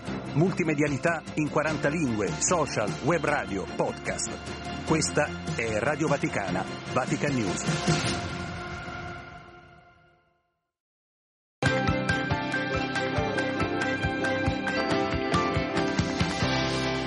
Bentrovati gentili ascoltatori, stavamo parlando già col nostro ospite, ma ora parliamo anche e soprattutto con voi che ci seguite in radio, ma anche sulla pagina Facebook di Vatican News. Tanti già i saluti, i commenti, vado a ringraziare subito Maria Teresa, Rita, ciao Rita e poi ancora Sandro, c'è già una domanda da parte di Giuseppe, come si eh, scelgono le notizie importanti ed è un po' quello di cui parleremo con eh, Stefano Polli, vice direttore dell'ANSA. Buongiorno Stefano. Buongiorno a te e buongiorno a tutti i nostri ascoltatori. Partiamo proprio da, dalla questione che ci pone il nostro ascoltatore. I fatti sono tantissimi e alcuni non possiamo conoscerli, è inevitabile, però alcuni fatti diventano notizie.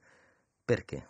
Ma è una domanda quasi filosofica, direi, no? alla quale non è, rispo- non è, facile rispondere in, pochi secondi. Noi siamo circondati da eventi, da fatti continuamente e, e le nuove tecnologie, mi riferisco naturalmente a internet, ai social, a, ai, ai, ai telefonini che possiamo consultare continuamente, ci aggiornano in tempo reale su quello che succede nel mondo. Però poi la priorità delle notizie è sempre molto difficile. Dai. Ti racconto un piccolo aneddoto. Eh, noi all'Anza facciamo tantissime cose, oltre alle notizie, fate, scriviamo articoli per i giornali, facciamo podcast, abbiamo 16 siti eh, tematici. Però tutte le sere facciamo quella che noi chiamiamo la prima pagina, sono sei notizie, le sei notizie del giorno, con la priorità dalla più importante alla meno importante, le prime sei. E quello è un momento complicato perché lì noi dobbiamo scegliere quali sono le notizie più importanti perché poi, come dire, diamo un suggerimento ai giornali, a chi ci segue, ai nostri ascoltatori e ai nostri utenti. E quello è un momento difficile perché poi scegliere qual è la prima notizia non è mai facile. Se tu guardi le aperture dei giornali la mattina, ti accorgi che i giornali ehm, non hanno mai la stessa apertura, chi apre su un argomento, chi apre su un altro. Quindi alla fine, eh, per rispondere, ci vuole un po' di esperienza e ci vuole, come dire, tanto studio, perché tu devi essere preparato, devi conoscere gli argomenti di cui parli e devi sapere quello che accade nel mondo. Faccio un esempio, no? la guerra in Ucraina o la guerra a Gaza, noi sappiamo quello che succede, ma come facciamo a distinguere qual è la notizia principale sulla guerra a Gaza. C'è una dichiarazione di Netanyahu, c'è un nuovo attacco nella striscia, c'è una provocazione da parte degli Houthi nel Mar Rosso. E qual è la notizia più importante? Si fa attraverso un lavoro lungo, eh, complicato, che però fondamentalmente con- consiste nell'essere sempre aggiornati, nel seguire, eh, come tu sai meglio di me, perché sei un giornalista e i giornalisti non si fermano mai, eh, stai, sei sempre aggiornato, leggi sempre devi sapere quali sono gli ultimi eventi, gli ultimi eh, eh, avvenimenti, gli ultimi sviluppi di, di, un evento, allora sei in grado di riconoscere una notizia. Però non è un lavoro semplice, non è come dire un, teore, un teorema eh, matematico, non è algebra che c'è sempre una risposta. Eh, la risposta può essere quella, ma può essere anche un'altra, e lo dimostrano le aperture dei giornali. Quindi grande preparazione, grande studio, grande concentrazione, grande attenzione, poi alla fine riesci più o meno a individuare la notizia. Ma se tu chiedi a 10 giornalisti una sera qual è la notizia principale, avrai 10, risposte diverse, anche se molto simili, no? che girano intorno all'Ucraina, a Gaza, alle elezioni in Europa, però poi ognuno toccherà un punto diverso, per cui è un lavoro che ha anche una, forma, una, forma di, una componente di creatività molto significativa quest'ultima cosa che ha detto il nostro ospite Stefano Polli, che se chiediamo a dieci colleghi, nel nostro caso, qual è la notizia, poi, poi cambia. Va detto anche che sui nostri telefoni abbiamo tutti noi le, le iconcine di varie testate, tra cui l'Anza c'è sul mio, eh, posso garantirvelo. Questo per dire come poi informarsi diventa veramente una, una routine quotidiana. Giovanni, che saluto, ciao Giovanni, ti pone una domanda Stefano, perché alcune guerre si dimenticano? Bella domanda, eh, Giovanni ha fatto la domanda giusta. Allora, perché... Ehm, allora, ehm, faccio un esempio eh, molto crudele, devo, lo anticipo. Se c'è un incidente aereo, sto parlando di giornalismo, quindi non sto dando una dimensione etica e, e morale a quello che dico, sto parlando di giornalismo. Se c'è un incidente aereo in Europa, andrà sicuramente in prima pagina perché accade vicino a noi, ci interessa, ci colpisce in maniera diretta. Se lo stesso incidente aereo con lo stesso numero di morti accade in un posto lontano da noi, probabilmente non andrà, dipende dalla situazione, ma sicuramente avrà meno spazio sui giornali. Quindi ci sono tutta una serie di componenti anche, anche in questo caso. Sono, noi parliamo della guerra in Ucraina, che ci colpisce direttamente per vari motivi, non solo dal punto di vista, voglio dire, emozionale, ma anche dal punto di vista pratico, perché le conseguenze economiche della guerra in Ucraina le abbiamo vissute, le viviamo sulla nostra pelle tutti i giorni con la crisi energetica, l'aumento dei prezzi. Lo stesso vale per la, per la, guerra, per la guerra a Gaza, anche se con altri aspetti naturalmente. Ma tu sai meglio di me che ci sono tante guerre nel mondo di cui si parla poco, penso all'Africa, penso alle tensioni in, in, America Latina, in Centro America, penso ad alcuni angoli del sud-est asiatico dove ci sono tensioni, conflitti che, che, che, appaiono, che scompaiono come un fiume carsico, che poi hanno dei momenti di pausa e che poi riprendono. Ecco, di queste guerre eh, si parla meno, soprattutto delle guerre africane bisognerebbe parlare di più, perché L'Africa è un, è un, continente, poi dire Africa è un modo molto generico, ogni paese è diverso dall'altro, se parli dell'Algeria è una cosa, se parli della Nigeria è un'altra naturalmente, però è, è una zona del mondo che ci dovrebbe interessare di più. E il motivo, il motivo è, è, questo, che sono eventi che ci sembrano lontani, che ci sembra che possano interessarci di meno, ma chiaramente è un errore, è una forma di miopia ed è sbagliato. Noi all'Anza cerchiamo di parlare anche delle guerre, tra virgolette, dimenticate, non sempre, non sempre sui giornali hanno spazio, ma anche la stessa guerra in Ucraina. Appena è cominciata la guerra a Gaza, per molte settimane non si è più parlato della guerra in Ucraina come se fosse scomparsa e si continuava a combattere come prima e, e più di prima. Adesso si, si, ricomincia a parlare anche della guerra in Ucraina ed è giusto che sia così. Ci vorrebbe molto più spazio e molto più tempo per poter parlare di tutte le notizie.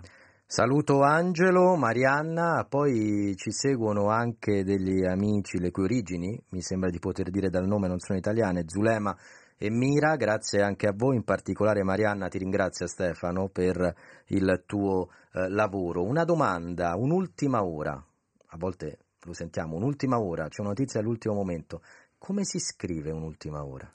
Allora, eh, ho detto prima della, della difficoltà di, di, fare, di, dare, a volte di dare la priorità delle notizie, però poi ci sono delle notizie che chiaramente sono importanti e quindi un giornalista serio e preparato le riconosce subito. E, e quando arriva questa notizia nel corso della giornata, soprattutto per un'agenzia che lavora in tempo reale, noi non siamo giornali, quindi diamo le notizie in tempo reale, la notizia importante che arriva, come dici tu, all'ultimo momento, l'ultima ora, ehm, eh, sopravanza le altre, diventa più importante e quindi va messa più in evidenza rispetto all'altra. E quando una notizia importante va scritta velocemente, va scritta bene, dopo aver verificato le fonti, perché le fonti vanno verificate, bisogna dire, vedere da dove prendi una notizia, chi te la racconta, non sempre è un giornalista dell'ANSA, a volte sono altre fonti, quindi verifica della fonte, incrocio delle fonti se non sei sicuro. Quando hai fatto tutte queste verifiche, che si fa prima a farle che a raccontarle, perché poi con l'esperienza riesci a farlo in brevissimo tempo, devi scrivere la notizia e proprio perché, oltre alla qualità, è importante la velocità e la tempestività, devi scrivere la prima notizia che dai in pochissime righe. Il giornalismo è un work in progress, nel senso che tu dai una prima notizia, poi la aggiorni in, in tempo reale e se succede qualcosa, un, un, attentato, un incidente, una guerra, dai subito la prima notizia, sono poche righe, poi dopo pochi minuti dai una seconda notizia di aggiornamento e poi dopo un po' fai una sorta di riassunto, un primo pezzo, un primo articolo che riassume tutto quello che tu hai scritto. La prima notizia, l'ultima ora, va scritta bene, ci sono delle regole precise che forse anche i nostri i nostri ascoltatori hanno conosciuto, le, le, vecchie 5V e l'H, cioè dire chi ha fatto una cosa, come l'ha fatta, quando e perché, non sono necessarie tutte, sono necessarie, si, si usano quelle necessarie. In poche righe tu devi raccontare il fatto, devi essere preciso e mi piace ricordare che il giornalismo è una cosa diversa dall'essere uno scrittore, per esempio, no? E quindi il giornalismo ha le sue regole ben precise, la notizia deve essere nelle prime righe, deve essere chiara, deve essere comprensibile a tutti, quindi se serve si mette anche eventualmente un background per spiegare quello che a si è A volte scritto. non è nelle prime righe per eh, i cosiddetti articoli, lo dico a chi è all'ascolto, a chiappa clic con dei titoli ad effetto e poi prima di poter capire cosa è accaduto bisogna andare avanti e superare anche una serie di pubblicità e poi magari la notizia semplicemente posso esprimermi, mi autorizzi a esprimermi non è giornalismo. Non è giornalismo ed è una, una deformazione insopportabile della nostra professione perché un giornalista bravo, serio, professionista o professionale deve eh, prima di tutto pensare al lettore e il lettore deve capire subito di cosa si sta parlando, deve avere la consapevolezza di quello che tu scrivi, devi mettere la notizia all'inizio, se no diciamo, lo prendi un po' in giro se fai il contrario. E noi pensiamo invece a chi ci sta vedendo e a chi ci ascolta in questo momento. Ancora domande per te Stefano, in realtà abbiamo pochissimi minuti, proviamo a rispondere veramente eh, in maniera rapida, sia a Silvio che ci chiede ma all'agenzia di stampa le notizie chi le dà? Ed è una domanda interessante. Poi Silvio, no Gianluca, Gianluca pone Un'altra questione, ciao Gianluca, anche a te, a me sembra che i giornali importanti, lo scrive tra virgolette, più o meno diano tutti le stesse notizie. Allora, eh, cominciamo dall'agenzia. L'agenzia, eh, parlo dell'ANSA. L'ANSA è l'unico media italiano ad avere una copertura capillare del territorio nazionale. Noi abbiamo un ufficio in ogni capoluogo di regione e poi in tutte le regioni, in tutte le province abbiamo una serie di collaboratori, quindi riusciamo ad avere praticamente in tempo reale, grazie a questa rete capillare di giornalisti dell'ANSA, quello che succede in Italia. La stessa cosa, naturalmente, in, in misura, con scale diverse, accade nel mondo, dove abbiamo, siamo l'unico media ad avere, italiano ad avere corrispondenti, collaboratori in tutte le aree del mondo. Quindi sostanzialmente noi prendiamo le notizie dai nostri giornalisti, ma questo non è sufficiente perché accadono talmente tante cose e poi naturalmente non possiamo essere ovunque perché non, non abbiamo il dono dell'ubiquità, siamo quelli che siamo. Quindi ci sono tutta una serie di eh, collaborazioni con altre agenzie locali, con altri eh, media di cui ci fidiamo, con fonti che noi abbiamo. E alla fine però il lavoro fondamentale è la verifica della notizia, perché noi abbiamo mille input ogni giorno, mille notizie, centomila fatti che accadono, eventi in ogni angolo del mondo, a quel punto oltre a dare la priorità delle notizie, la, la, la, il momento importante è quello della verifica, del controllo. Noi diamo 2500 notizie al, mondo, al giorno circa, tutte queste notizie sono verificate con un, un sistema dell'ANSA che è fatto di grande serietà. Praticamente 1000 all'ora, se sono 2500 al giorno. 2500 al giorno sono tantissime notizie. Eh, 100 all'ora, scusa, sono, 100 all'ora, sono tantissime sono notizie. all'ora. Sì, esattamente. E questo per, per, per, dare un'idea insomma, dei, dei numeri. La seconda domanda rapidissimamente. I, allora, i, i giornali ehm, può, può, si può avere questa impressione. Si può avere questa impressione, non è sempre così. Poi ci sono delle diversificazioni importanti da giornale a giornale. Io sto notando appunto che le aperture delle prime pagine negli ultimi tempi sono diverse. Certo, poi i filoni sono quelli, quindi Ucraina, Gaza, eccetera, eccetera. Però se si leggono con attenzione i giornali si vede che c'è un taglio della, della notizia diversa, una lettura, un'interpretazione della notizia diversa e questo è molto interessante. Grazie Stefano Polli, vice direttore dell'ANSA, colui che appunto eh, ci consente, l'abbiamo detto un attimo fa, di avere 100 notizie ogni giorno, ha spiegato bene come la professionalità sia veramente alla base di questo lavoro. Prima di salutarci Stefano, ti chiedo, guardando in camera, di rivolgere il tuo saluto a chi ci ha seguito anche in video. Grazie a tutti, grazie per le vostre domande, erano le domande giuste, fatte con grande competenza, è stato molto bello stare con voi. Ci vediamo presto, spero Andrea. Sì, sì, quando vuoi, anche perché non abbiamo parlato ancora di fake news e social, quindi ci sarà una la seconda battaglia quotidiana, la contro, battaglia contro quotidiana. la disinformazione. Grazie Stefano, grazie, grazie a, a tutti voi che ci avete seguito in uh, diretta appunto su Facebook, restate sintonizzati in radio perché continueremo a uh, questa nostra trasmissione Radio Vaticana con voi, grazie alla regia con Daniele Giorgi, Gabriele Domenico, Silvia Giovarrosa e anche grazie come sempre a Vittorio Rossi, ciao! Good times for a change. See the look I've had can make a good man turn bad. So please, please, please, let me, let me, let me, let me get what I want this time.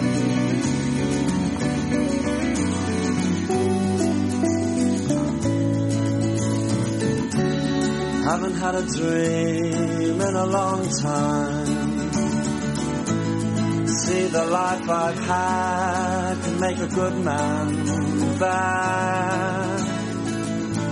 So for once in my life, let me get what I want. Lord knows it would be the first time. Lord knows it would be the first time.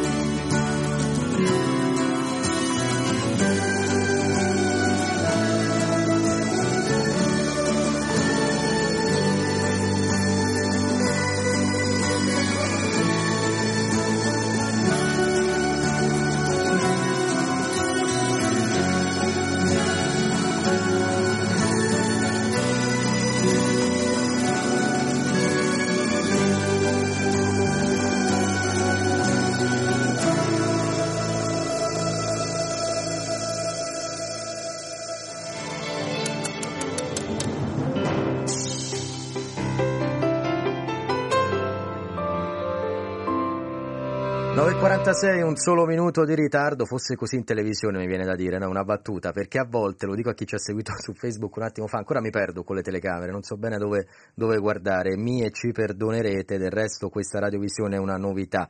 Torniamo eh, per il momento solo in radio, ma vi faremo vedere presto anche Marcello Filotei. Ciao Marcello, buongiorno. Buongiorno a te gli ascoltatori. Ma tu sei un musicista, arrivi con le note, arrivi con l'arte. Il suono, il suono L'immagine per il momento possiamo anche... No, è meglio evitare. È meglio... Ah, è meglio evitarla, volevo, volevo dire no, arriverà anche quella. Marcello, sei, sei stato a Venezia assieme a Marco Di Battista, ci siamo sentiti un paio di giorni fa da quella incantevole città per un momento importante, ne abbiamo parlato, oggi invece dove ci conduci? Oggi facciamo un volo Venezia-Mosca. Venezia-Mosca. Venezia-Mosca è anche un eh, viaggio nel tempo e ritorniamo negli anni 40 quando a Mosca c'era eh, l'Unione Sovietica e quando la musica era una cosa importantissima per il regime, talmente importante che alcuni compositori come Shostakovich, come Prokofiev, sono stati vessati dal regime perché avevano un tipo di linguaggio troppo avanzato che non era coerente con le idee eh, politiche. Pensiamo quanto era importante se quando tu scrivi una sinfonia, come è successo a Shostakovich, ti minacciano di morte sulla Pravda e la devi ritirare e scriverne un'altra dicendo no mi sono sbagliato, quella non va bene, adesso è successo per la quarta sinfonia e invece poi ha scritto la quinta che, nella quale c'era anche un preambolo che diceva il, eh, la risposta di un compositore alle giuste critiche. Questo del... ci dice due cose, credo, però sarai tu a dircelo sicuramente meglio. Da un lato un vasto pubblico, contava perché arrivava a molti, dall'altro l'autorevolezza di certo. quel soggetto, in questo di, caso di quel compositore. compositore e anche il fatto che il pubblico era in grado di capire quando una cosa era a favore del regime e quando invece è del terzo elemento. È del terzo elemento. E allora il, eh, in quell'epoca lì il teatro centrale dei bambini di Mosca chiese a Prokofiev una operina che riuscisse a spiegare ai bambini quali erano gli strumenti musicali, perché era importante che da piccoli tutti li conoscessero. E Prokofiev scrisse Pierino il lupo, dove l'idea è piccolina, però poi in mano a un genio ovviamente eh, cresce, è ogni personaggio è rappresentato da uno strumento. La so, l'ho studiata eh, questa più è... di 30 anni fa a scuola, la, la mia maestra Fiorella, eh, che Fiorella... ricordo mi hai, mamma mia ragazzi. Ma bravissima Fiorella. E, e, e, quindi Pierino è affidato agli archi, l'uccellino ovviamente al flauto, il nonno all'oboe perché le persone anziane hanno una voce un po' più grave, ma non solo, a ogni eh, strumento è affidato anche un tema, perché non basta che quando suonano gli archi è Pierino, Pierino ha anche il suo tema. E quindi ecco che ne viene fuori una grande fiaba che è per bambini. Però io non sono convinto che sia solo per bambini, però intanto cominciamo a sentire questi temi e questi strumenti. Un bel mattino, Pierino aprì la porta del giardino e uscì sul prato.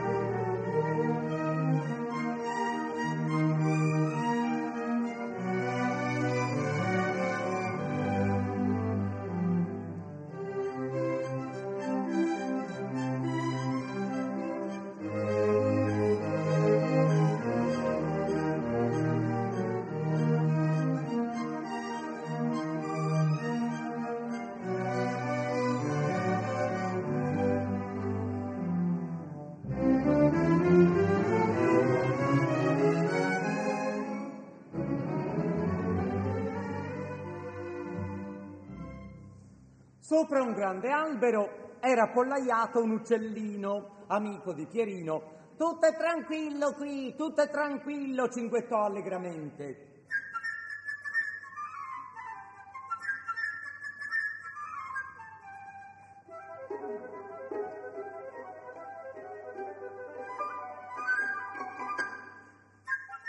Marcello, ho appena scoperto che tutti i nostri amici e colleghi di regia hanno lo stesso ricordo mio, dunque non era una notizia. Insomma. Ah, ma questo è bellissimo. A scuola tutti abbiamo... eh, significa che la, la, l'educazione musicale nelle scuole funziona perché questo è assolutamente un capolavoro ed è anche didattico. No? E la cosa incredibile è che poi quando è andato in scena la prima volta a Mosca è stato un fiasco totale allora qui le cose sono due, o i bambini già sapevano, conoscevano tutti gli strumenti e si sono annoiati, oppure come spesso capita ci vuole un po' di tempo prima che le cose passino. Io non sono ancora convinto che è solo una fiaba per bambini, però prima di vedere perché volevo sentire anche la voce del nonno. Eccolo.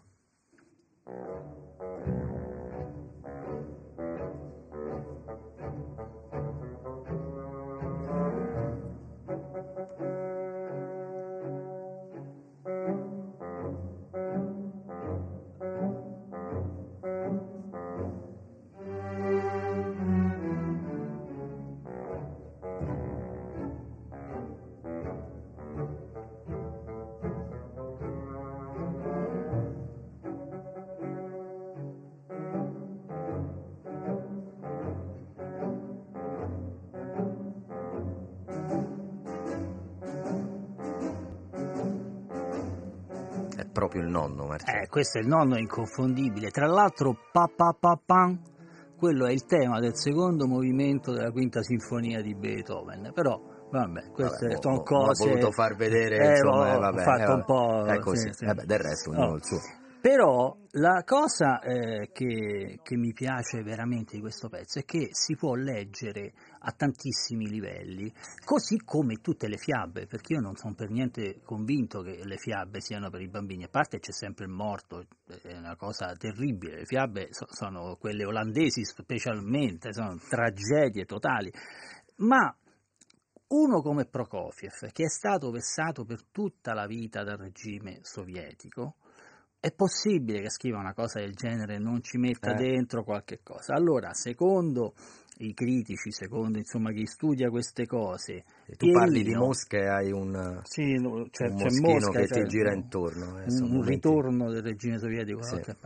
Ma ehm, secondo Preso, appunto, l'hai preso, l'ho preso. preso, No, ecco. non l'hai preso. Va bene, andiamo avanti. Allora, secondo questi studiosi, Pierino rappresenta un po' la vivacità intellettuale, mentre per esempio l'anatra, che eh, è affidata all'oboe, è una rappresentazione un po' di una borghesia timurosa, arruffona, che praticamente non gioca il suo ruolo, mentre il gatto, che ovviamente è furbo per definizione, che qui è dato al carinetto, sembra un po' questa classe politica furba, anche un po' corrotta qualche volta, no? E, e insieme ai cacciatori, ai quali è affidato il compito di uccidere il lupo e che sono rappresentati dalle percussioni, sembrano un po' tutti un po' arruffoni, sembra ecco, una caricatura del regime. E Prokofiev aveva tutti i motivi per farlo, cioè basta ricordare che la sua prima moglie è stata reclusa in un gulag, che, eh, che tutta la sua vita è stata controllata dal regime perché lui era famosissimo in tutto il mondo, ma doveva rimanere in linea. E poi Stalin gli ha fatto un dispetto grosso, è morto lo stesso giorno. E questo il 5 marzo del 1953 è morto Stalin, Mosca è impazzita ovviamente, lo stesso giorno è morto Prokofiev e al funerale di Prokofiev non c'era un solo fiore, perché tutti i fiori di Mosca erano stati veicolati, anche come è normale, verso il funerale del grande leader storico, importantissimo. Però al funerale di Prokofiev qualcuno ci è andato, ci sono andati in 40, rischiando Moltissimo, tantissimo. Eh. Tra questi 40 c'erano Shostakovich, grande amico di Prokofiev, che è sempre quello che era stato minacciato di morte per la quarta sinfonia. Insomma, il coraggio non gli mancava. Non gli mancava. Ha anche scritto però la sinfonia Leningrado per celebrare la grande battaglia, la grande vittoria sovietica. E c'era anche Rostropovich, grandissimo violoncellista, che nel 1989 andò sotto il muro di Berlino a celebrare la caduta del Berlino suonando Bach, le suite di Bach e ci sono delle foto che vengono i brividi. Cioè 36 anni dopo? 36 anni dopo è andato lì a celebrare questa caduta, a ricordare che c'era anche qualcuno che diciamo non era completamente d'accordo Facciamo così, con Marcello, quello che succedeva. il tempo è finito. Parliamo di questa Assolutamente. pagina di storia dell'89 che ci riporta a quello che ci ha appena raccontato la prossima volta. Grandissimo Rostropovich che diceva sempre: Se non studio per un giorno me ne accorgo io, per due le mie dita, per tre il pubblico, il quarto giorno la voce arriva ai critici. E questo aveva capito tutto. aveva capito tutto. Allora. Adesso si può concludere con il Sì. finale di Pierino il Lupo. Grazie davvero Marcello Filoteri, ricordiamo questa sera alle 22? Se- Questa sera alle 22 lo scrigno musicale come tutti i giorni e la domenica alle ore 15 dopo il caffè. Quindi alle 15 la domenica, pranzate con calma dopo il caffè, la sera alle 22, magari prima di andare a dormire, chiudete in bellezza. Se no in- ci sono i podcast, in a musica. I qualsun- podcast a sempre, qualunque ora. Su Vatican News quando volete. Grazie a Gabriele Di Domenico, Silvia Giovarrosa, Daniele eh, Giorgi, grazie a tutti voi che ci avete scritto, continuate a farlo, appuntamento a domani. Da Andrea De Angelis è tutto, ricordatelo, se c'è motivo per lamentarsi, ce ne sono sempre almeno due per non farlo. Ciao.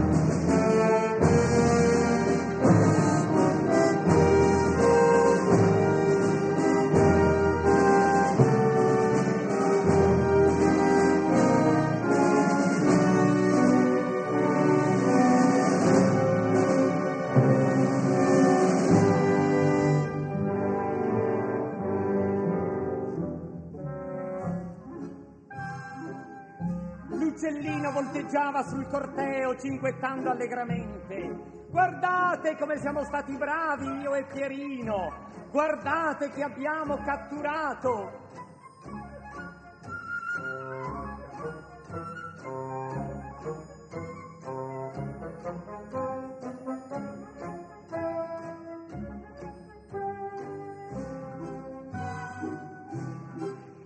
E chi avesse ascoltato attentamente avrebbe udito l'anatra lamentarsi nella pancia del lupo. E già, il lupo nella fretta l'aveva inghiottita tutta intera e così la bestiola era ancora viva. Qua qua.